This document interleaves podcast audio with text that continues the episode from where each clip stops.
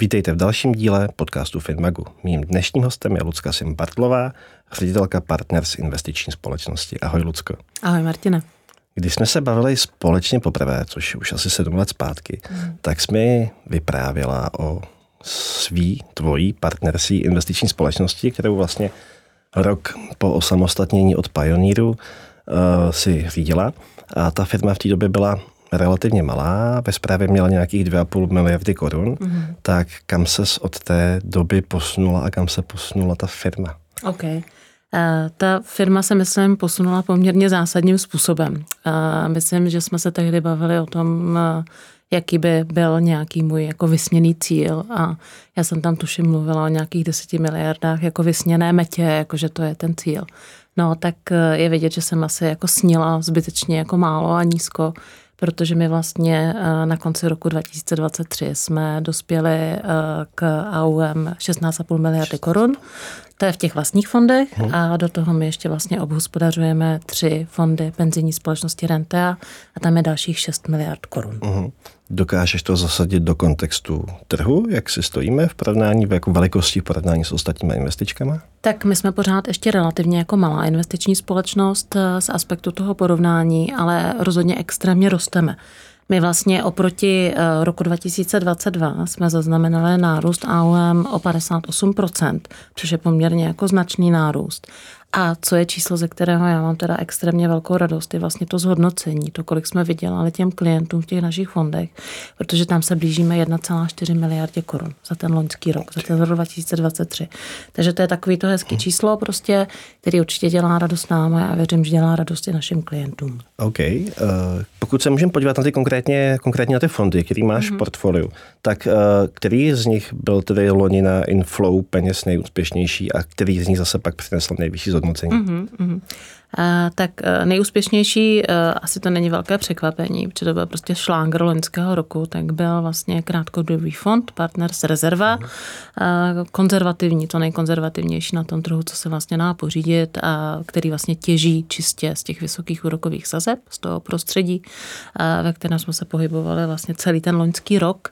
No a, a tam vlastně, když vezmu net sales, to znamená uh, peníze, které mhm. přitekly, odečtu od toho peníze, které naopak klienti vybrali, tak my jsme se tam dostali na net sales 2,5 miliardy korun, což je prostě jako velká částka. Uh, kdybych vzala vlastně top 3 ty fondy, tak hned zatím se umístil dluhopisový fond Partners Bond Opportunity, kde jsme teda v těch net sales měli nějakých 1,7 miliardy korun a vlastně tu trojku uzavírá akciový fond Partners Seven Stars, kde to bylo vlastně 900 milionů. Jo, takže to je to top 3 a tohleto, myslím si, že to odpovídá prostě přesně tomu trhu, hmm. jako tak, jak prostě investoři to jako vnímali, koupit si prostě fond, který vám vynese 6,5% prostě za rok, vlastně s téměř s nulovou rizikovostí je určitě jako fajn a je vidět, že to ty klienti pochopili a poradci to pochopili, takže tam teklo nejvíc peněz. No. Eh, já si pamatuju, že když se bavila vůbec o tom, jestli tenhle ten fond zakládat, mm-hmm. myslím, partner se rezervu, tak si to byla trošičku skeptická v té době. Mm-hmm tak uh, asi to předčilo tvoje očekávání. Tohle předčilo moje očekávání, ten zájem jako extrémní a vlastně se dost i změnil jako můj vztah k tomu fondu v průběhu toho času, jo. Protože na tom úplném úvodu já jsem byla skeptická, zejména z toho důvodu, že jsem nečekala, že ty vysoké úrokové sazby zůstanou takhle strašně dlouho, jo. Takže uh, to je ta základní změna vlastně toho jako vnímání toho fondu a tak, jak jsem si vlastně myslela, i že v tom fondu, potom co ty úrokové sazby začnou klesat, že tam vlastně zůstane jenom nějaká jako sedlina a bude to taková trochu koule u nohy, tak teď už si to nemyslím, protože si myslím, že vždycky na tom trhu bude spousta lidí, eh, kteří vlastně chtějí zhodnocovat své prostředky, ale chtějí je zhodnocovat fakt jako mhm. extrémně konzervativně, jo, bez toho rizika. Eh, takže si myslím, že ten fond si vlastně vždycky najde nějaký investory. A taky si myslím, že eh, situace, kdy úrokové sazby budou vlastně na úrovni nula, se vlastně možná už ani nebude opakovat. Jo? Eh, rozhodně se jako k ní jako eh, neblížíme. Jo? Uh-huh. To byl vlastně extrémní výkyv. Tam potom by ten fond logicky neměl prostě smysl. Jo? Já jsem včera uh, četla nějaký komentář uh, Evy Zamrazilové, viceguvernérky České národní banky, která vlastně říkala, že uh, ona by byla strašně jako happy, kdyby na konci tady toho roku ta hlavní úroková sazba byla na úrovni 4%, jo? což mě přijde poměrně jako radikální jako pokles, ale kdo ví, protože tu křišťálovou kouli nikdo z nás jako nemá. Ale ty 4% pořád, i kdyby to tak bylo, i kdyby to tak dopadlo, tak uh, pak se dá bavit o tom, že třeba takový fond rezerva bude vydělávat něco okolo, nevím, 3,5% prostě. Já si myslím, že to pořád bude pro ty klienty atraktivní. Jo? My pořád budeme bojovat samozřejmě uh, se spořícími účast s terminovanými vklady, ale uh, pro ty lidi, pro ty lidi tam vždycky něco jako malinko navíc bude a je to prostě mhm. atraktivní. No. Takže nějaký zásadnější odtok peněz po tom, co ČNB začala snižovat postupně sazby, tak nepozoruješ? No, ono je to trošku paradoxní, jo. To je asi jako jediná situace, kdy my se snažíme motivovat jako klienty a edukovat poradce v tom, aby ty peníze tady z toho fondu přesouvaly jinam, jo. Takže, eh, jak říkám, je to lehký paradox, když říkám, že jsem vlastně jako šťastná, že třeba za prosinec, eh, za konec toho roku konečně z toho fondu odteklo 150 milionů korun, protože ty peníze odtékají hlavně do jiných produktů a to je to, k čemu my se snažíme ty klienty klienty motivovat, protože jim říkáme, podívejte se, eh, fakt už je to tady, ty úrokové sazby začínají klesat, takže uh, už je možná jako lehce jako eh, po té 12. hodině uh, k tomu, že byste měli vlastně odejít z toho fondu peněžního trhu a měli byste jít do těch dluhopisů, jo?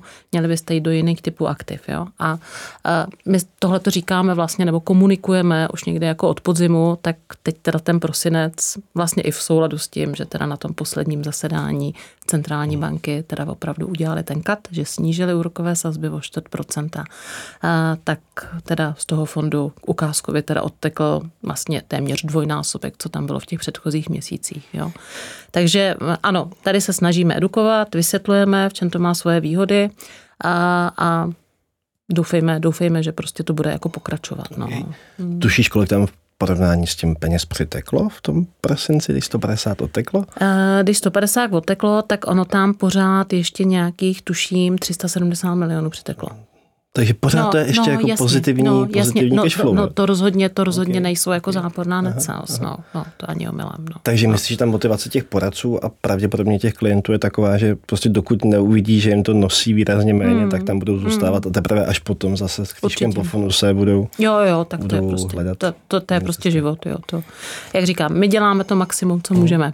Vysvětlujeme to, edukujeme, ta realita je prostě taková, že spoustě lidí to podle mě vlastně uh, i jako stačí, jestli pořád hmm. říkají, tak jo, teď to udělalo za ten rok, uh, jsme tam měli vlastně, když řeknu úplně ten čistý výnos, tam bylo 6,47, jo. Uh, to udělalo tohle a oni si mnozí možná ani jako neuvědomují, že tenhle výsledek už se vlastně nemůže opakovat, jo. Jak říkám, výkonnost toho fondu za letošní rok bude závislá na té výši těch úrokových sazeb. My v tom portfoliu nedržíme jenom depozita, my tam držíme i nějaké dluhopisy, a, takže to naopak zase, když budou ty úrokové sazby klesat, tak samozřejmě poroste cena těch dluhopisů, takže to by nám na té výkonnosti mělo naopak trošku jako přidávat. Takže cílíte no. na kolik letošní rok? No, to je samozřejmě uh, triky otázka. No. Uh, můžeme to probrat zase za rok, uh, jestli jsme se strefili uh-huh. nebo ne. Já to odhaduju, že se budeme pohybovat někde na úrovni 5, uh, 5,5%. Jo. Uh-huh. To je pořád. Vlastně Všechno jako, závisí na tom, jak rychle budou ty sazby klesat. No. Takže hypoteční specialisté se těší na snižování mm-hmm. sazeb. Mm-hmm. Partner rezerva asi úplně ne, ale to není jediný fond v mm-hmm. portfoliu. Pro ty dynamičtější, agresivnější investory jste v loňském roce spustili takovou novinku, víceméně mm-hmm. specialitu, jmenuje se Partners Double Speed. Spudilo to relativně zájem, hodně se o tom psalo. Uh, můžeš přesto ještě stručně popsat, co to vlastně je a v čem tenhle ten fond je unikátní a proč mm-hmm. je uh, jiný než většina jiných podílových fondů na trhu? OK. Ten fond se jmenuje celým názvem Double Speed rizikový fond. To riziko vlastně musí být ze zákona i v tom názvu toho fondu. To jenom jako říká, že vlastně klasická poučka, že čím větší riziko, tím větší potenciál zhodnocení, tak to je přesně to, co splňuje tady tenhle ten fond. Ten název Double Speed říká, že my chceme tím fondem vlastně zdvojnásobovat výkonnost akciových trhů. Takže pokud akciové trhy říkáme, že vydělávají v průměru něco okolo 8% ročně, tak tenhle ten fond cílí na nějaký zhodnocení okolo 15-16%. Jak toho dosahujeme? Dosahujeme toho tím, že využíváme vlastně pákového efektu, to znamená, využíváme nějaké integrované půjčky v rámci toho fondu. Takže eh, teď za ten rok vlastně ten fond začal fungovat v květnu, jo? takže my máme vlastně za sebou necelý rok, teprve v květnu letos oslavíme rok, takže pak bude nějaká asi příležitost na nějaký hlubší prostě bilancování, ale za ten necelý, necelých, nevím, 6-7 měsíců, že jo? tak ten fond vydělal 17,4%. Jo? Ano, bylo to v prostředí, kdy vlastně ke konci roku listopad, prosinec zabrali akcie úplně jako extrémně, takže si můžeme říct, bylo to na rostoucím trhu, a teď se ukáže v průběhu toho času, že jo, jak jsme schopní vlastně řídit to riziko, jak jsme schopní řídit ten fond uh, i na trhu, který třeba může propadávat. Jo. Takže... To je asi jako nutný zmínit, že když něco vyroste o 17 a mělo by růst o 8 nebo mm-hmm. o 8,5, tak to taky může o 17 spadnout, když to o 8,5 spadne. My ne? vlastně na těch našich modelech, jako, protože tam fakt jako velmi přísně jako řídíme to riziko a velmi jako hlídáme volatilitu toho fondu, protože tam nechceme z toho mít úplnou jako nějakou šílenost, tak vlastně na těch modelech nám to říká, že ano, ten potenciál toho zhodnocení roste poměrně rychle, oproti tomu ty poklesy by vlastně měly být jako zbržděné, měly by být vlastně relativně jako menší. Jo. Ale jak říkám, to jsou modely a nám to ukáže vlastně až ten reálný život toho fungování toho fondu. Každopádně to zbudilo jako obrovský zájem samozřejmě všech. Takže investorů máme spoustu, nám se tam povedlo naschromáždit asi 350 milionů korun do toho fondu No a teď už eh, je to vlastně velký fond mm. relativně, že to už prostě mm. není žádné miminko. A jak říkám, eh, za rok, eh, respektive v květnu, budeme teda bilancovat, budeme mít první roční výkonnost. A no. to je vlastně jako hezky vidět, jak u té rezervy, kam přiteče 350 mm. milionů jenom za prosinec, mm tak je to vlastně asi správná distribuce těch peněz v rámci toho portfolia. Naprosto, protože... naprosto. My fakt jako tu rizikovou zdůrazňujeme a uh-huh. pořád jako opakujeme, že to má být doplněk toho portfolia. Uh-huh. To prostě není vlajková loď akciový investice tohle, to uh-huh. rozhodně ne. Takže primárně pravidelně investovat, prostě snažit se tím průměrovat jako tu nákupní cenu a nesnažit se načasovat nějak ten trh. O to se tam snaží už ten portfolio manažer přece jenom. No a prostě doplnit portfolia, takže rozhodně portfolio, kde by eh, klient měl jenom double speed, tak pokud nemá peníze ještě někde jinde, tak je za mě prostě jako špatně. No. no. No to máte asi nějaký asi jako safety checky, který zakážou tomu člověku, je to tam to poslat? Je, to je věcí hlavně toho poradce, že jo, okay. jako jo, protože samozřejmě um, je třeba říct, že většina vlastně klientů, uh, klientů partners, tak rozhodně nemá peníze uložené jenom v partners investiční společnosti, ale uh, je to rozloženo do různých jako firm, takže to musí sledovat primárně ten poradce. Jak to, že nikdo nic podobného minimálně v Čechách, mm-hmm. ale asi v, té, v kontextu Evropy nevymyslel nebo vymyslel. Existují tyhle pákové fondy v zahraničí, v Čechách ne? Pákové fondy rozhodně existují, existují rozhodně páková ETF, ale oni nejsou vlastně určený úplně pro retailového investora. Jo? Takže se pohybujeme trošku na tom spektru spíš směrem k nějakým jako alternativním investicím a k hedžovým investicím a k podobným věcem. Vlastně Martin Mašát, který náš hlavní portfolio manažer, který s tou myšlenkou vlastně přišel, tak vlastně si nastudoval jako zákony tak, že říkal, ano, my jsme schopni, ale tohle to udělat při omezené míře rizika eh, jako běžný retailový fond. Takže jsme to vlastně napsali, ten statut tak, aby tam ten pákový efekt byl, ale pořád jsme vyhovovali veškeré eh, legislativě pro retailový fond. A žádný takový fond v České republice na trhu není. No. A byla Česká národní banka překvapená, nebo vlastně jako jak náročný byl ten schvalovací proces toho fondu? Uh, vím, že standardně to je jenom oznámení, ne? A teďka se to ano, ano. muselo to je, vysvětlovat je, víc, to je nebo i v tomto případě. To je jo, i v tomto takže případě. vlastně oznámrač nebo má povinnost, pokud to je to, vyhovuje. je to o tom, že vlastně dneska, když by si chtěl založit eh, retailový fond, tak to není o tom, že České národní bance, tak jak to bylo dřív, posíláš vlastně statut na schválení, čekáš na jejich vyjádření. Dneska je to prostě o tom, že napíšeš statut a pouze požádáš o registraci toho fondu, ale samozřejmě to není o tom, že tam zmizel ten dohled, jo? E, protože kdybys ten statut napsal e, mimo ty zákonné limity, kdybys ten statut napsal nějak špatně, tak e, ten dohledový orgán samozřejmě může kdykoliv zakročit a kdykoliv tuhle tu věc s tebou řešit. No. Double Speed vydělal 17%, mm-hmm. tady padlo ani ne za rok vlastně své existence. Tak zase obligátní otázka, když se bavíš s Martinem, kolik tak jako by to mohlo být letos? Uh, tak kolik ti Martin říká, že by to mohlo být letos? Uh, u toho double speedu uh-huh, myslíš, uh-huh. jo? No, tak já si myslím, že Martin je bytostně přesvědčený o tom, že prostě letos jsme vlastně jenom dohnali na akciových trzích to, co tam vlastně propadlo jako za covidu, to, co bylo propady v důsledku právě zvyšování úrokových sazeb celosvětově, že vlastně akcie se jenom za ně jako vrátily jako tam, kde byly, kde měly být. No teď mají před sebou ten prostor pro ten růst, jo. Takže Martin si myslí, že opravdu ten potenciál samozřejmě teď naprosto jako je třeba zdůraznit, že tam vždycky může přijít nějaká ta černá labuť, uh-huh. nějaká ta neočekávaná událost, ale Martin se domnívá, že prostě akciové trhy letos klidně těch 8% udělat můžou, no tak double speed by měl udělat svůj násobek, no, no. Nechme se překvapit. Tak to tam možná ještě něco připošlu. Uh, Doufám, že investuješ pravidelně. Investuji pravidelně, teďka jsem teda nepravidelně vybíral, mm-hmm. ale už zase pravidelně investuju, mm-hmm. tak uvidíme, jak mi to tam poroste. No. Telefon na Martina mám, tak já když tak přesně tak, jdu přesně nervózně tak. volat. Můžeš, můžeš jít přímo ke zdroji. Super. Z těch dalších zajímavých fondů za loňský rok si zmiňovala partner Seven, Seven Stars, mm-hmm. tak to je 11% za rok? Ano. Ano, to je vlastně tak. jako taky skvělý. 11%, Kolik to bylo do října třeba, nebo do listopadu? 11% je tam vlastně teď, když se Aha. podívám na výkonnost vlastně roční, Aha. my už jsme dneska tady Jasně, někde jako v polovině ledna, čistě za ten rok 2023, tak ten fond vydělal okolo 15%. Jo? To je samozřejmě taky krásná výkonnost. Tam jako logicky ten listopad a prosinec, tam byl prostě radikální jako nárůst, takže když se tam člověk potom podívá na ten graf, tak je tam jako vidět opravdu ta fajfka nahoru.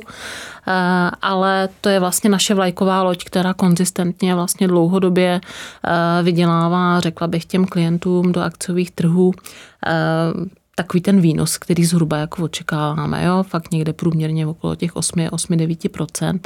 Takže jo, jako tohle je vlajková loď, to je taková ta základní kamen toho akciového portfolia, protože to je prostě globální akciový fond, tam není žádný pákový efekt, není tam žádná expozice prostě na nějaké exotické regiony.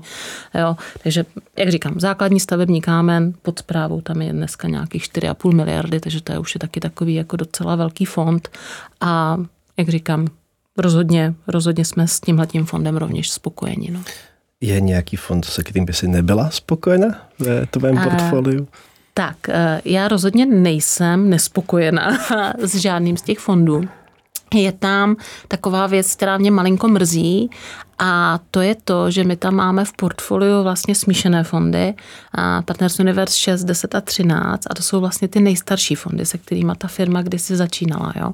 A na tom se krásně jako ukazuje to, jak vlastně uh, hlavně asi ti poradci primárně, spíš než jako přímo klienti, uh, oni pořád milují takové ty nové věci, jo, ty novinky. Takže ty fondy, které už za sebou, které už za sebou mají víc než 10 let, uh, tak vlastně trošku jsou upozaděny tomu jejich zájmu a je to vlastně hrozně velká škoda, protože ty fondy mají všechny za ten loňský rok dvojciferné zhodnocení. Jo. Oni jsou vlastně odstupňovány podle rizikovosti. Šestka je smíšený fond, kde je převážná část konzervativní, oproti tomu třináctka naopak je téměř stoprocentně akciový fond. Ale v těchto těch fondech vlastně jsou smíchané akcie, dluhopisy, jsou tam alternativní aktiva. Ten portfolio manažer tam může s tím dělat prostě, co chce v rámci investičních limitů, takže je to vhodný typ investice investice pro někoho, kdo nechce řešit, jestli teď dluhopisy nebo teď akcie. On to nechá na tom portfolio manažerovi. Jo. Takže mě spíš jako malinko mrzí, eh, že tyhle ty fondy, eh, co se týče těch přítoků aktiv, jsou trošku jako upozaděné. A teď jsem měla zajímavý rozhovor právě s jedním poradcem, který mi říkal, no, uh, já jsem na ty fondy úplně zapomněla vlastně, jako že je tady jako máme. Já si myslím, že by to chtělo jim vymyslet nějaký nový sexy názvy, že vlastně tady tenhle ten 6, 10 a 13, že to vlastně nikomu nic neřekne. A takže jsme skončili v debatě u toho, že mi posílal prostě, co mu vygeneroval uh, chat GPT jako za názvy. No, uh, budu se tomu věnovat. A pamatuješ si z hlavy, co, co ti takhle jako doporučoval, že by no, si měla zvolit za název? Úplný šílenosti. je vlastně zajímavé, že člověk se musí jako věnovat nejenom marketingu investiční společnosti, mm-hmm. ale i marketingu těch fondů a ještě Určitě. ke všemu marketingu do té interní sítě, protože Určitě. prostě pokud poradci sejde z očí, tak mm-hmm. sejde z mysli. Sejde z mysli, to tak, no. To je zajímavé. No. Uh, je něco, co ti v portfoliu ještě pořád schází. To znamená, mm-hmm. podíváme se, podíváme se na ten letošní rok, tak mm-hmm. vidíš tam eh, potenciál na nějaký další fond, který by si chtěla rozjet? Eh, v tuhle chvíli nikoliv. Eh, my eh, máme teď jako spoustu jako plánů takového jako produktového charakteru, ale není tam jako úplně v té pipeline nějaký jako konkrétní fond, jako úplně nový, který bychom chtěli jako spustit. Jo? Protože ta strategie, když se na to podíváme, na tu produktovou dneska nabídku, tak vlastně pokrývá kompletně celé to spektrum, od toho nejkonzervativnějšího až vlastně máme i fond kvalifikovaných investorů a fond alternativních investic, takže tam to spektrum je plné. Co určitě e, teď začne trošku asi být e, zajímavé, nebo začne to být na pořadu dne.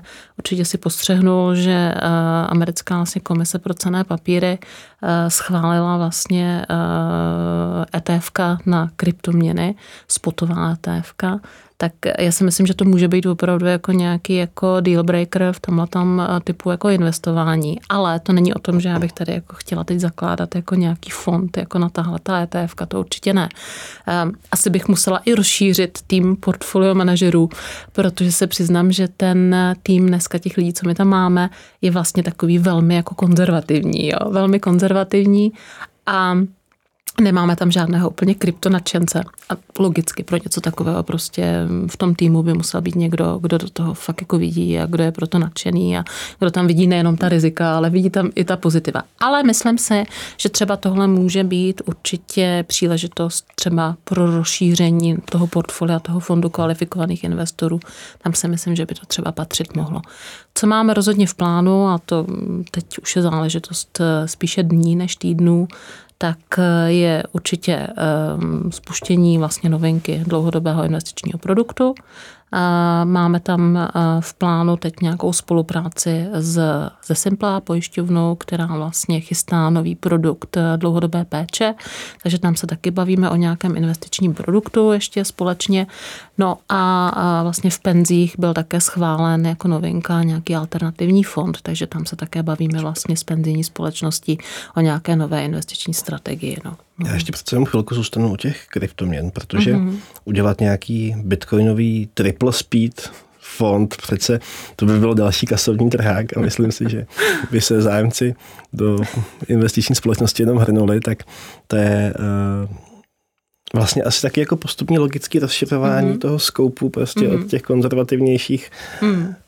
A ono to souvisí i s tím, o čem se budeme bavit dál, to znamená jakoby online akvírování mm-hmm. klientů, který už můžou vlastně, nebo budou moci chodit do, do partners uh, sami, mm-hmm. tak uh, vlastně něco takového by se ti určitě hodilo. Že?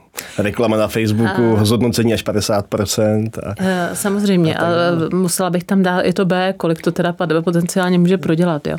A ne, já jako čistě takový fond bych vlastně v portfoliu ani mít nechtěla. Za mě je to prostě nějaký možný doplněk toho portfolia, který může nalákat spoustu jako lidí, spoustu klientů. A určitě poradci by to úplně milovali, protože oni logicky se pořád ptají, kdy budeme mít kryptoměny někde v portfoliích ale jak říkám, eh, tam je třeba mít k tomu tu kompetenci toho člověka, který do toho fakt jako vidí eh, a trvám na tom, že v tuhle chvíli doplněk portfolia. Okay. Ale když ti někdo zaťuká na dveře, mm-hmm. třeba na základě dnešního podcastu ano. a řekne, Lucko, já jsem ten pravý, já ti ten fond postavím a ty peníze ti přinesu, tak by se s tomu vlastně jako nebránila. Nebránila určitě. My Skvělý. máme ty dveře otevřené. Skvělý. Skvělý.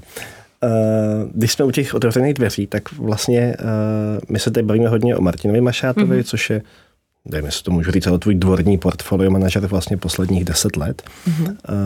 který se vyšvil z člověka, který se původně staral v Aliansce o dluhopisové portfolio, pokud se vám to správně. Uh, bylo to v NN. V NN, v NN. Mm-hmm. Tak mm-hmm. v NN, ale stal se z dneska vlastně odborník na, na všechno, od uh, double speedu až po ty uh, mm-hmm. konzervativnější investice. Uh, ale není tam jediný, že jo? Ty si rozšiřovala počet port- portfolio manažerů asi i logicky díky mm-hmm. tomu, kolik tam toho dneska už spravujete.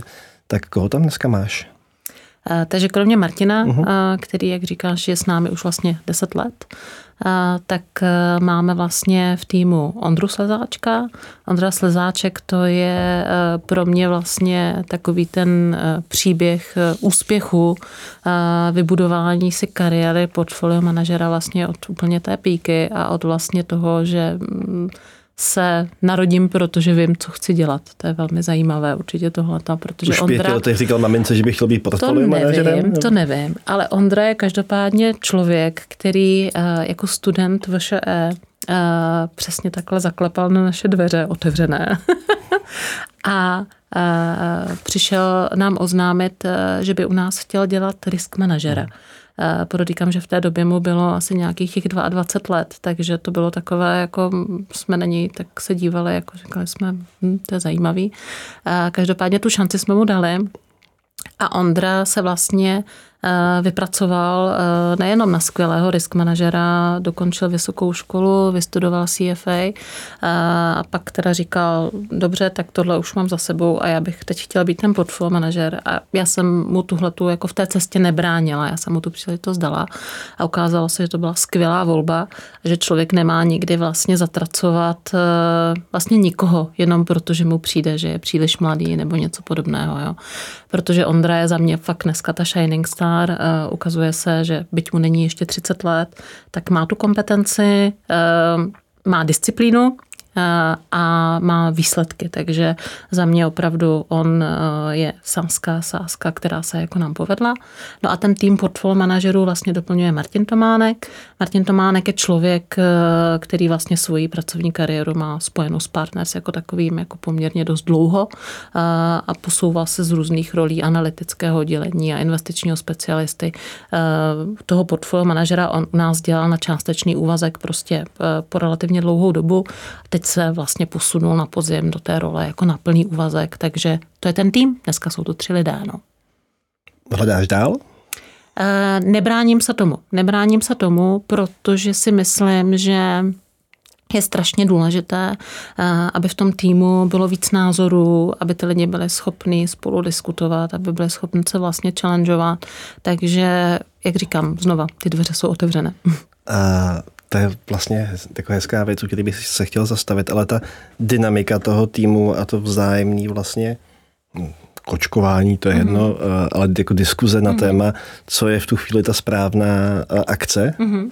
tak eh, jak, jak divoký to bývá mm-hmm. a jak mhm. často to, to ty sama musíš korigovat, mm-hmm. anebo to necháváš tu kompetenci přímo na nich a jak často musí řešit naopak to, že někdo se třeba jako nechá vyvést z té své disciplíny, kterou mm-hmm. mhm. zmiňovala a, a ty mu řekneš ne, to je moc rizikový, to už, to už je jako zahranou.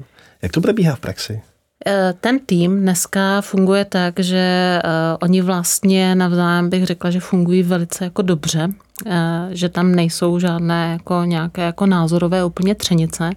Myslím si, že jsou konzervativní všichni, že jsou opravdu nohama na zemi, že vlastně nepořizují do těch portfolií nic, čemu by opravdu nevěřili, nebo co by tam mělo být vlastně dva dny, jo, taková ta spekulativní charakter tam vlastně dneska jako úplně v tom týmu jako chybí, uh, tak možná někdo takový by se nám naopak jako hodil, uh-huh. no, mhm. no. Takže hledáš naopak někoho, kdo by byl uh, a měl odvahu? Já bych tam klidně i tady tohleto semínko uh-huh. jako toho, toho, těch věcí jako rizikovějších, klidně bych okay, ho tam jako okay. zasala, jo. Tak zájemci, hlaste se. Hledá, hledá, ano, hledá, hledáme ano. někoho odvážného, kdo se nebojí spekulativních operací. Mm-hmm.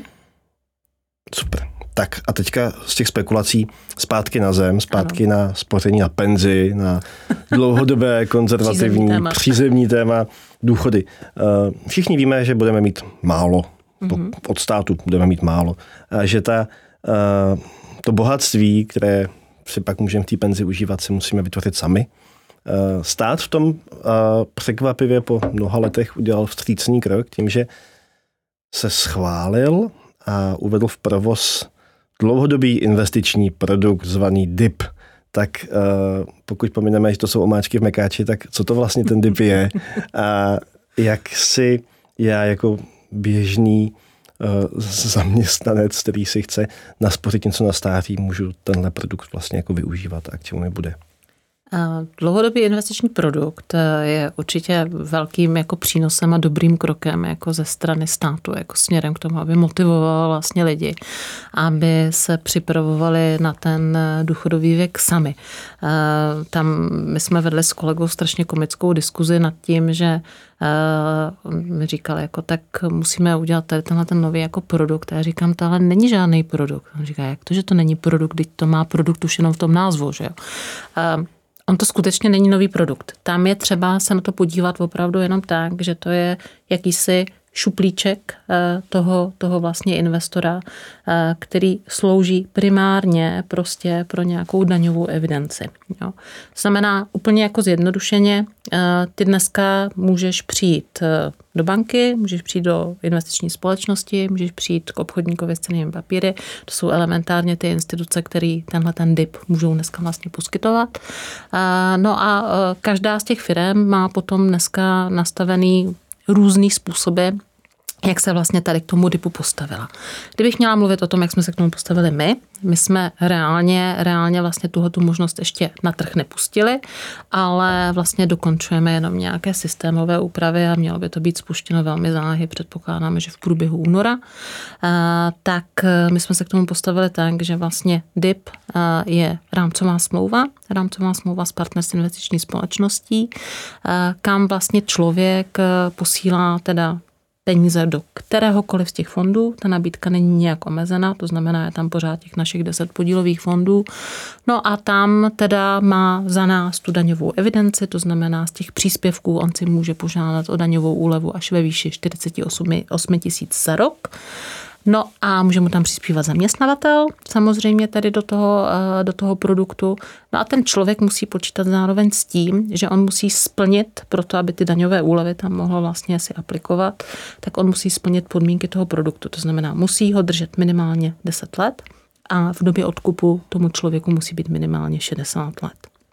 Zároveň to není uzamčeno. Já můžu z toho produktu kdykoliv odejít, já můžu odkoupit ta aktiva, eh, ale potom teda musím počítat s tím, že musím dodanit vlastně všechny ty daňové úlevy, které jsem si aplikovala jako v průběhu toho života toho produktu. Co to má za výhody?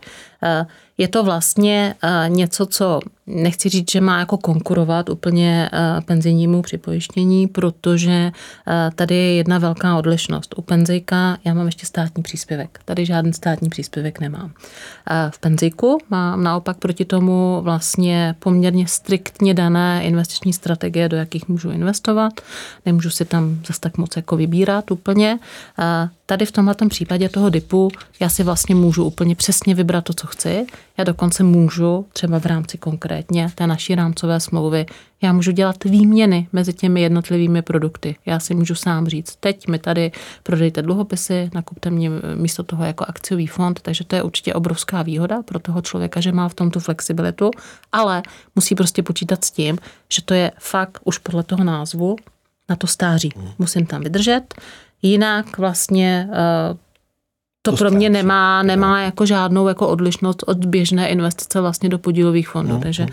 Eh, kdybych měla dát nějaké jako doporučení, jak se k tomu, k těm produktům eh, na tu penzi vlastně postavit, tak bych se k tomu postavila asi tím způsobem, že bych se snažila maximálně využít toho, co mi dneska nabízí penzijní připojištění.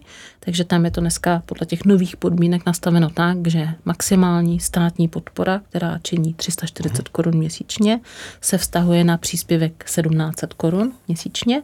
Takže 1700 korun bych si dávala do penzijního připojištění a když bych to měla dopočítat do té maximální daňové úrovně uh, úlevy, tak mě vlastně zbývá ještě 2300 korun, či 4000 měsíčně, uh, jo, tak 2300 korun můžu využít třeba tady na tenhle okay, ten dip, okay. jo, a, a tím pádem dostanu se na maximální daňovou úlevu, dostanu se na maximální příspěvek vlastně státní podpory.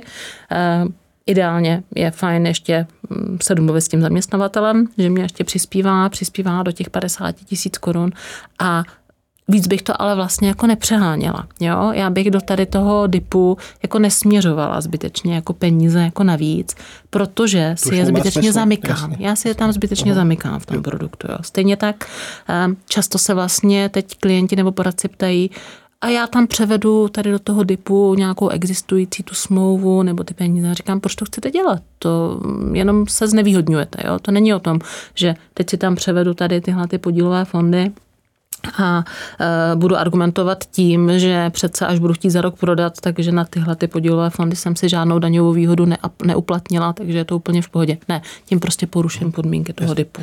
No. Ale e, zpětně nemůžu žádat žádnou úlevu. Když mám ne, nějakou ne, ne. pravidelnou investici pět let, mm, mm, mm. takže bych si zpětně odepsal všechny ty... Ne, to by bylo to samozřejmě nefunguje. rozkošné, ale to tak to nefunguje. Škoda, tak asi příště. Uh, chápu, takže to je vlastně jako nástroj pro pravidelné spoření, odkládání nějakých jako nižších částek, mm-hmm do toho do počtu těch, těch mm-hmm. tisíc a je to vlastně určení pro každého, kdo jako ví, že ty peníze nebude potřebovat pravděpodobně v nejbližších letech, Přesně ale bere to fakt jako rezervu. Tak. Jo, takže kombinovat, mít klidně dvě ty rámcové uh-huh. smlouvy na běžné investice, které mám likvidní, a tady prostě se uh-huh. maximalizovat, snažit se maximalizovat ty výhody, které mi tam ten stát nabízí. A teďka já jsem mm-hmm. se dočetl, že můžu mít těch mm-hmm. dipů vlastně jako víc ano. a že se to všechno sčítá do toho jednoho limitu, mm-hmm. takže já si můžu něco podepsat mm-hmm. s váma, něco mm-hmm. se podepsat někde jinde. Mm-hmm narážím na to, že součástí DIPu můžou být i konkrétní akciové tituly, že? Ano, který si já třeba teďka v eh, pisce nekoupím, Nekoupíš. takže bych si mohl udělat druhý DIP někde jinde a přes ně si nakupovat mm-hmm. tamhle čes mm-hmm. a, a cokoliv mm-hmm. jiného a mm-hmm. takhle si to skládat. Mm-hmm. A stát už si pohlídá sám, jo, kde jsem dosáhl toho maximálního nebo jak to vlastně bude fungovat v praxi, když mám tady čtyři dipy, všechny musí někam odreportovat, mm-hmm. nebo já ne, ale ta, ta, ta daná investička banka, mm-hmm.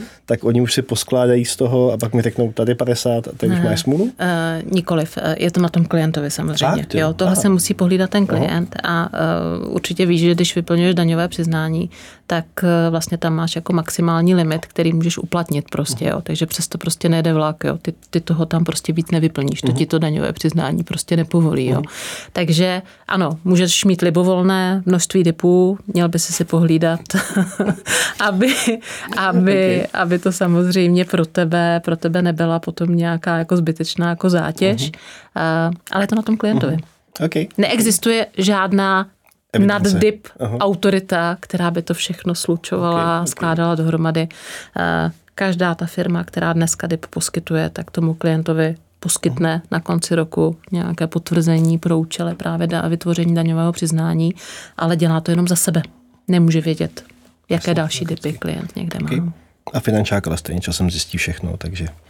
Nepochybně. Nepochybně se nevyplatí podvádět. Hmm. To bychom měli zdůraznit. Tak, uh, ten dip může mít ale jako v různé podoby, v mm-hmm. různých konstrukcích mm-hmm. a může mít různé benefity, aby ty dipy nebyly všechny stejný, mm-hmm. nějaký chutnal někomu víc, nějaký méně, tak se vlastně od sebe odlišují. Mm-hmm. Ať už to je nějakou paušální slevou, nebo slevou na vstupácích, nebo slevou na něčem jiným, tak eh, jak bude vypadat ten tvůj dip, mm-hmm. z čeho bude namíchaný mm-hmm. a v čem bude vlastně mít tu propozici odlišnou od těch ostatních, mm-hmm. které na trhu už jsou. Mm-hmm. Uh, on se, ten DIP, nebude opravdu lišit od běžné rámcové smlouvy těmi jako podmínkami vůbec. Nebude. Jo. Nebude se lišit vůbec, to znamená, ty klienti mají naši standardní poplatkovou strukturu, kdy neplatí vstupní poplatky, naopak vztahují se na ně výstupní poplatky v případě, že by v těch fondech nesetrvali s tou investicí po dobu alespoň doporučeného minimálního investičního horizontu. Eh, fakt tam nebude vůbec žádná jako odlišnost, takže je to fakt čistě jenom ta schránka. Jo. Takže za mě jako odlišnost dipů eh, na tom trhu dneska, těch produktů, o kterých už víme, které se nabízejí, je vlastně v té šíři hlavně těch nástrojů, které si tam můžu pořídit. Jo? Ten zákon to omezuje nějak, takže tam jsou akcie, jsou tam podílové fondy, jsou tam ETF, jsou tam burzovně obchodované dluhopisy. Jo? Nemůžou tam být třeba firmní dluhopisy, které nejsou Já obchodované. Jsem to tu sauny si koupit do toho a dát ne, si tam, ne, ale ne, sauny ne, ne, tam nebude. Sakra. Ne, ne, ne, rozhodně Příště. ne. Takže je to, je, to, je to nějak tím zákonem jako trošku omezeno, aby tam nemohlo být cokoliv. Co je určitě zajímavé, tak součástí DIPu může být klidně i nějaký depozitní produkt v podobě bankovního účtu. Jo. To určitě zajímavé mm. jako je potom tohleto, či jenom jako představa teda, že si posílám peníze na nějaký spořící účet a, a mám z toho daňovou úlevu je samozřejmě fantastická, že Ale uh, takže když se vrátím k tomu, jak jaká je odlišnost těch dipů na tom trhu, tak eh, ta odlišnost je v šíři těch produktů. My jsme tady investiční společnost, my v DIPu máme jenom naše vlastní produkty, my tam nemáme dneska žádný bankovní účet ani nic podobného a vlastně za mě ideální platformou jako pro poskytování DIPu je prostě obchodník s cenými papíry. Jo? Takže eh, my vlastně ve skupině toho obchodníka teď plánujeme, máme podanou žádost o licenci a jakmile ten obchodník s cenými papíry vznikne, tak eh, samozřejmě určitě začne rovněž poskytovat DIP a tam ta šíře potom těch investičních nástrojů prostě bude daleko, daleko větší, než máme dneska my. Takže to je ta jediná odlišnost, jo. protože nejsem si vědoma toho, že by někdo tam nabízel nějaké jako uh, zvýhodnění uh-huh. prostě pro ty klienty nebo nějakou jinou poplatkovou strukturu. Uh-huh. Takže to je vlastně čistě o šíři toho portfolia, Přesně to je tak. ten benefit, který Přesně vlastně tak. pro vás bude. Uh-huh. A čeká nás s DIPem podobný boom, jako uh, zažila česká společnost eh, při uzavírání starých penzijek a přechodu na, na účastnické fondy, nebo, nebo to bude konzervativnější? Jak, jaký potenciál vlastně má tenhle produkt pro tebe jako šéfku investičky? Eh, ten produkt má obrovský potenciál v tom, že eh, je velmi pravděpodobné, že pokud u nás bude klient s DIPem, tak u nás bude dlouho a bude u nás mít snad časem eh, relativně zajímavou sumu peněz. Takže to je potenciál pro mě, jako pro poskytovatele toho produktu. Co se týče obecně na trhu, jak velký zájem ten produkt zbudí, to ukáže opravdu až teď ta realita. Jo? Já si myslím, že pro spoustu lidí, pro který vlastně pořád to penzijní připojištění má nějaký jako takový jako stigma toho, jako to je jako důchod nebo něco podobného, že tenhle ten produkt by to tak mít nemusel. Takže to určitě zaujme eh, mladší lidi, lidi, kteří chtějí se sami rozhodovat o tom, jakou investiční strategii si tam v tom DIPu chtějí jako zvolit nebo jakým způsobem si chtějí vlastně spořit na to stáří, tak tahle ta cílovka proto to určitě atraktivní mm. bude. Jo. Ale že by to mělo zbudit úplně takhle jako obrovský boom, to upřímně řečeno neočekávám. A tím hlavním důvodem je to, že uh, za prvé, to penzíko má čím dál tím víc lidí, Eh, čím dál tím víc lidí už eh, v tomhle produktu třeba jako čerpá i tu maximální daňovou výhodu. A pak si kladu tu otázku, v čem by jim to vlastně jako prospělo. Jo? Samozřejmě může být spousta lidí, kteří potom přispěl, eh, k tomu přistoupí tím způsobem, že si sníží třeba příspěvky na tu penzi, na to penzijní připojištění a k tomu si založí tady mm. tenhle ten dip. No. To tady vlastně nezaznělo a je to asi důležitá věc.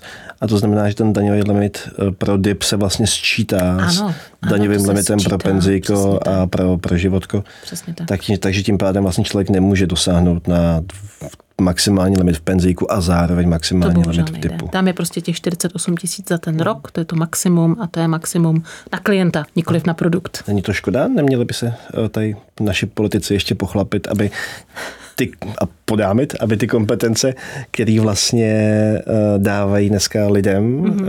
byly, nebo ta motivace byla ještě větší? Oni teď vlastně ten limit zvýšili. Oni ho vlastně zdvojnásobili, takže to je, uh, tam nárůst určitě je.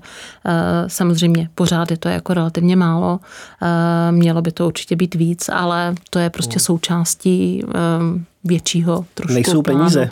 Uh, Poslední věc, onboarding. Eh, já když si chci zřídit DIP, tak musím někam jít a něco podepsat, nebo si to můžu dneska udělat onlineově a podškrtnout něco a, a začít si tam ty věci šoupat vlastně sám. Tak, eh, až to Funoru spustíme, tak to bude potom fungovat stejně, jako dneska funguje běžné uzavření rámcové smlouvy.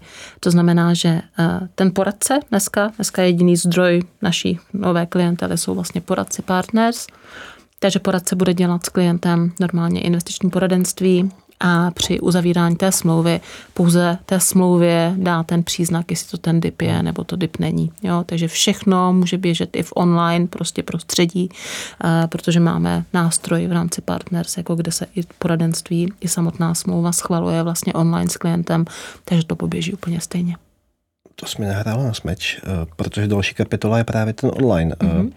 Doteď to fungovalo tak, že pokud někdo chtěl investovat, tak se musel s někým potkat a musel něco mm-hmm. fyzicky podepsat. Mm-hmm. Musel projít a malo ověřením a, a poradce byl ten, který toho člověka vlastně jakoby zkontroloval, že to je opravdu on a tak dále. To se teďka mění. Mm-hmm.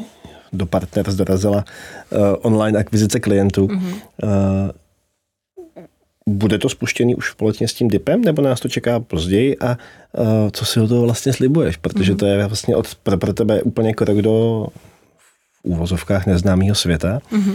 Tak jak se těšíš?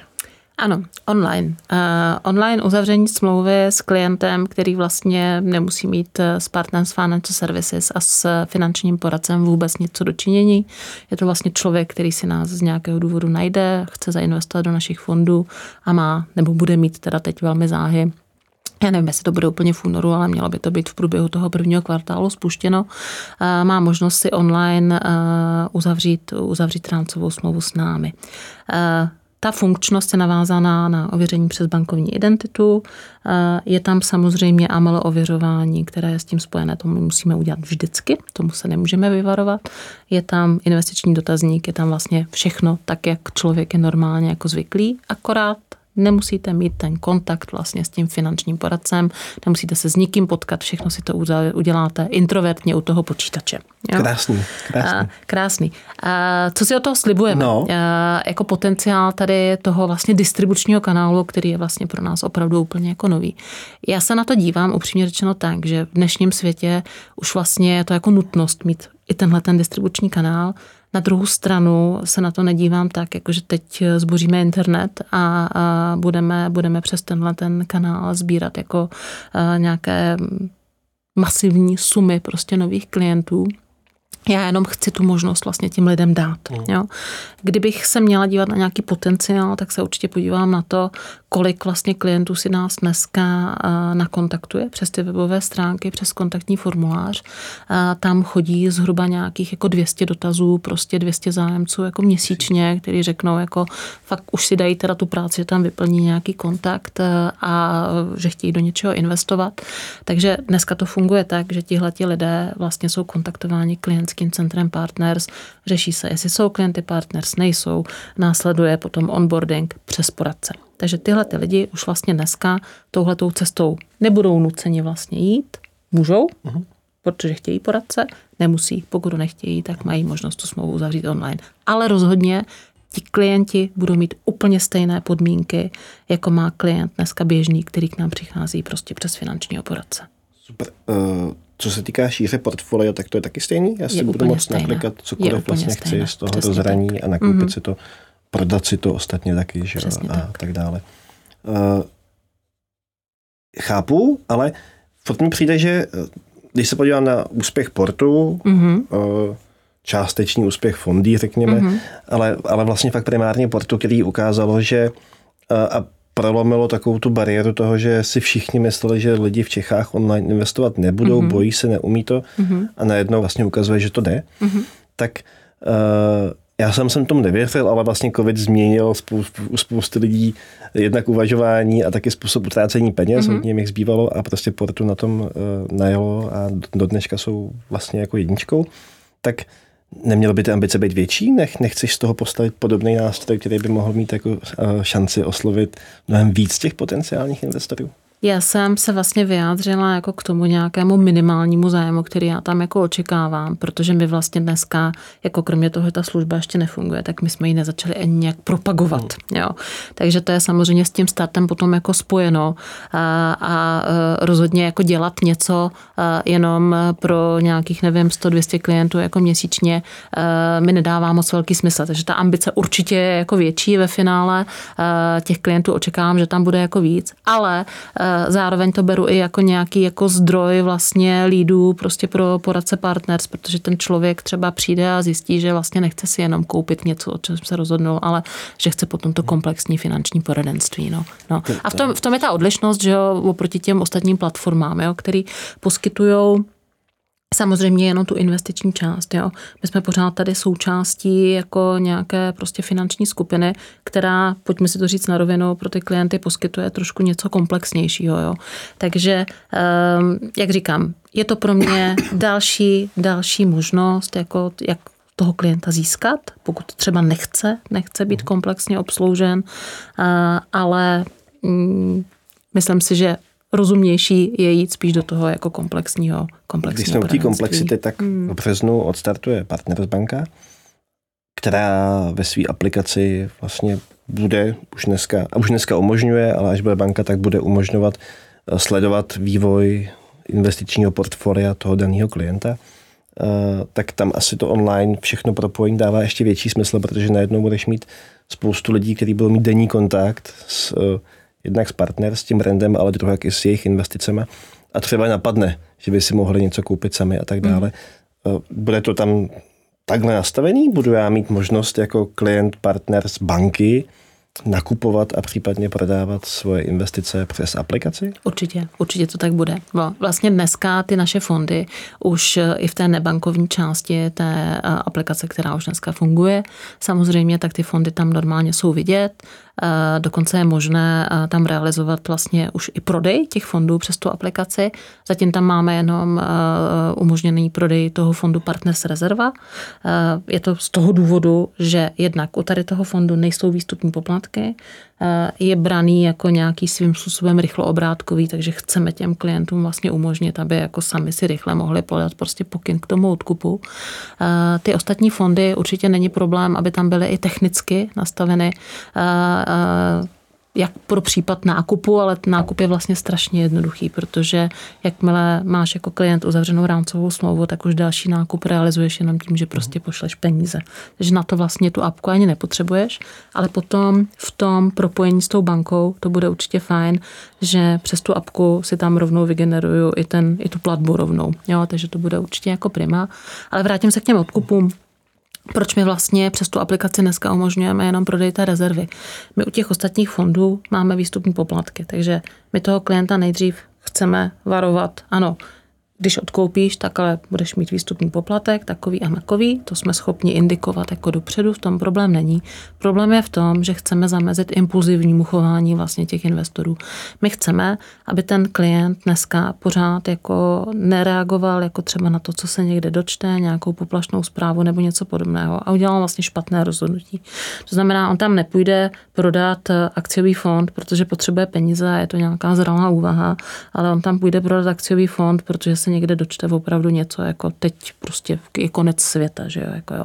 Takže chceme tam, aby vlastně nad tím měl dohled ten poradce, uh-huh. jo, aby ten poradce to tomu klientovi vlastně měl příležitost rozmluvit, vysvětlit nebo něco podobného a vlastně odsouhlasit. Takže na tom bude potom postaven ten princip těch odkupů. Takže tam bude, já si to představuju tak, že mhm. nějaké spoždění v tom, že já Ale to zadám odkup. nemůže být samozřejmě nějak jako Právě, no. v rámci dnů, na no, tož. Jasně, jasně. Všechno to musí být online, že jo? To všechno funguje prostě je online. přijde SMS, ten hned Přesně tak, telefon. on řekne OK, prostě jasně. je to v pořádku a uh-huh. jedeme dál. Takže, ale má tu možnost, jo? Má jasně, tu možnost jasně. a nemůže se vlastně tomu poradci stát to, že se mu tady během jednoho dne prostě uh, rozpustí polovina peněz, uh-huh. které má pod zprávou právě z důvodu něčeho podobně jako špatného, špatného rozhodnutí. No. Jak se ukázalo s Bitcoinem a s ETFkama, poplašné zprávy se můžou šířit z různých zdrojů a, a vlastně jako ta reakce toho člověka logická v tu chvíli buď nakupuje nebo prodávej mm. a pak se všichni budou jenom divit. No. Přesně tak. Je to, mhm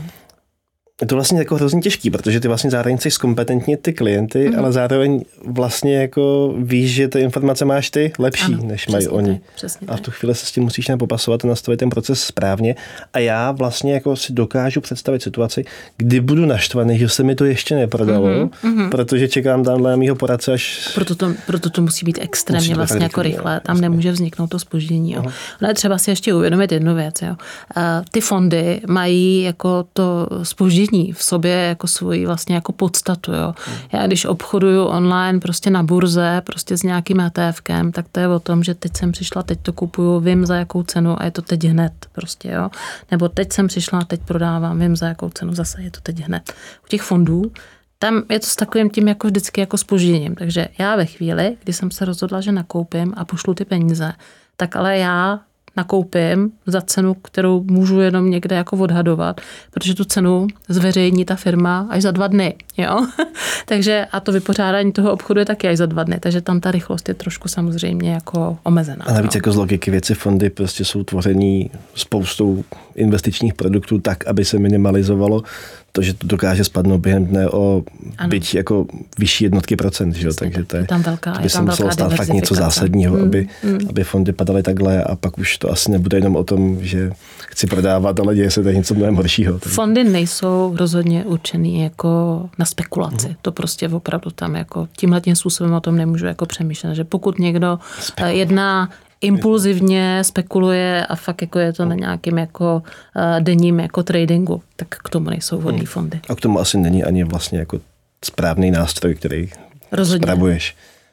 Uh, ty jsi tady zmínila ty výstupní poplatky a mně se tady celou dobu hodní otázka, uh, kdy vlastně a podle jakého klíče se mi ty poplatky vlastně odpustí výstupní, mm-hmm. myslím. Vstupní poplatky jsou nulový. Ty jsou nulový. To je naše to základní furt. prostě cenová propozice a vlastně jako poměrně dost řekla bych velká konkurenční mm-hmm. výhoda na tom trhu, protože prostě my klientům opravdu neúčtujeme vstupní poplatky. Takže všechny peníze, které k nám přijdou, tak my je vlastně zainvestujeme.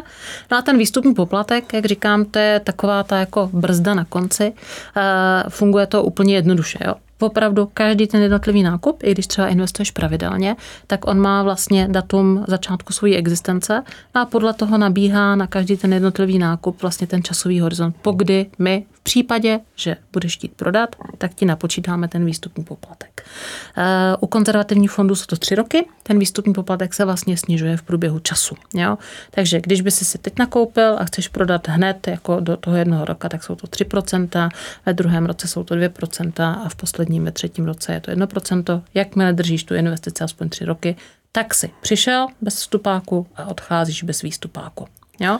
Takže není to podle data uzavření smlouvy. To jsem se chtěl zeptat. Není, jasně. ne, Takže ne, když ne, investuji ne. pravidelně, teďka jsem něco vybíral a ani tak o tom nevím, tak jsem zaplatil nějaké výstupní poplatky. Každá ta investice má přesně spočítanou jasně, délku svého jasně. života. Takže každá jedna měsíční mm-hmm, úložka mm-hmm, se mi mm-hmm. následně to chce hodně sofistikovaný IT systémy, ale ne, jako, to ne, jako chápu, chápu. Takže vlastně to je tři roky u těch konzervativních a, a pět let u akciových. Pět let u akciových. Mm-hmm. Okay. A u rezervy není nic, tam není uh-huh. ani vstupák, ani výstupák. Uh-huh. Mm. Pojďme ještě k těm vstupním poplatkům. Uh-huh. Je skvělý, že jsou nulový, ale z logiky věci eh, ty produkty sjednávají klientům z větší části, dneska ze 100% mm-hmm. finanční poradci, mm-hmm. který z nich placení jsou. Ano. Oni uh, mají odměnu za každý uzavřený obchod. Mm-hmm. Tak z čeho je teda vlastně platíš, nebo platíte, nebo platíme? Velká záhada. No. My ty vlastně provize těm distributorům, já tomu říkám, že je dotujeme. My je opravdu platíme vlastně z našich vlastních prostředků, z našich peněz. Jediným zdrojem toho příjmu vlastně té investiční společnosti jsou manažerské poplatky, to znamená poplatky za obospodařování těch fondů. Neznamená to automaticky, že prostě ty poplatky jsou nějak zásadně jako navýšené, to bychom si nemohli dovolit eh, ani kvůli porovnání s konkurencí, ani nic takového nechceme.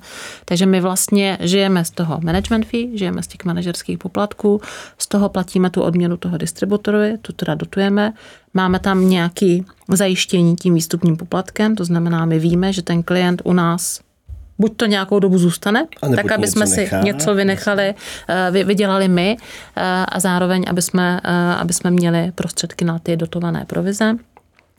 A pokud odejde dřív, tak je to pokryto právě tím výstupním poplatkem. Takže tohle je ta logika vlastně zatím, aby tam byla nějaká ta záchranná brzda prostě a funguje to velmi dobře.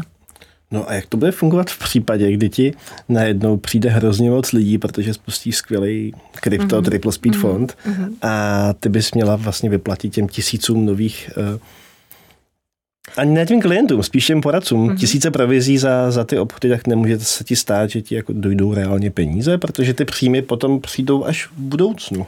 Ano, Máš samozřejmě pravdu, máš samozřejmě pravdu. E, tohle by nás určitě trápilo někdy jako v začátku existence té společnosti, uh-huh. e, kdy vlastně ten objem majetku pod zprávou by byl nějak jako nízký a tím pádem by ty peníze vlastně nebyly tam generovány z toho management fee. To nás dneska netrápí, protože opravdu to AUM už je poměrně jako vysoké, tím pádem je docela i vysoký těch, ten příjem e, vlastně z těch manažerských poplatků. A navíc my tam máme ještě vlastně jednu věc, která teda za ten rok 2023 ani za rok 2022 nebyla realizována. My máme nárok na výkonnostní odměnu. Výkonnostní odměna je vlastně hlavní zdroj vlastně příjmu potom eh, investiční společnosti eh, nebo takových těch jako významnějších prostě příjmů a výnosů, eh, ale na to my máme nárok jenom, když vlastně překonáváme inflaci, u některých fondů inflaci plus něco, eh, takže je to velmi jako spravedlivě napočítané tím, že ta inflace teď byla extrémně vysoká, tak samozřejmě tím, že my teda uh, jsme měli taky excelentní výkonnost, ale prostě to nebylo jako třeba u akciového fondu, když potřebuješ překonat inflaci plus ještě 3% a teprve pak si z toho, co vyděláš na tom, můžeš kousíček jako vzít na ty výkonnostní odměně. Tak uh, teď, jak říkám, poslední dva roky uh, jsme nárok na to neměli, ale tohle je jeden jako z takových těch jako bonusů hmm. nebo benefitů, kterými tam jako máme. A já věřím, že za rok 2024 si na nějakou výkonnostní odměnu už sáhneme. No. Tam už se porovnáváme vlastně s inflací, která byla zveřejněna teď za rok 2023, ta je 10,7%. Takže my víme, že tohle minimálně musíme teda jako vydělat. No. V tu chvíli pak budou uh, spokojení klienti a když jsou spokojení klienti, tak je spokojená je přesně tak, přesně tak. Super. Hostem dnešního podcastu byla Lucka Simpartlová z Partners investiční společnosti a já se s váma těším na slyšenou zase někdy příště. Díky moc. Já moc děkuji za pozvání. Mějte se fajn.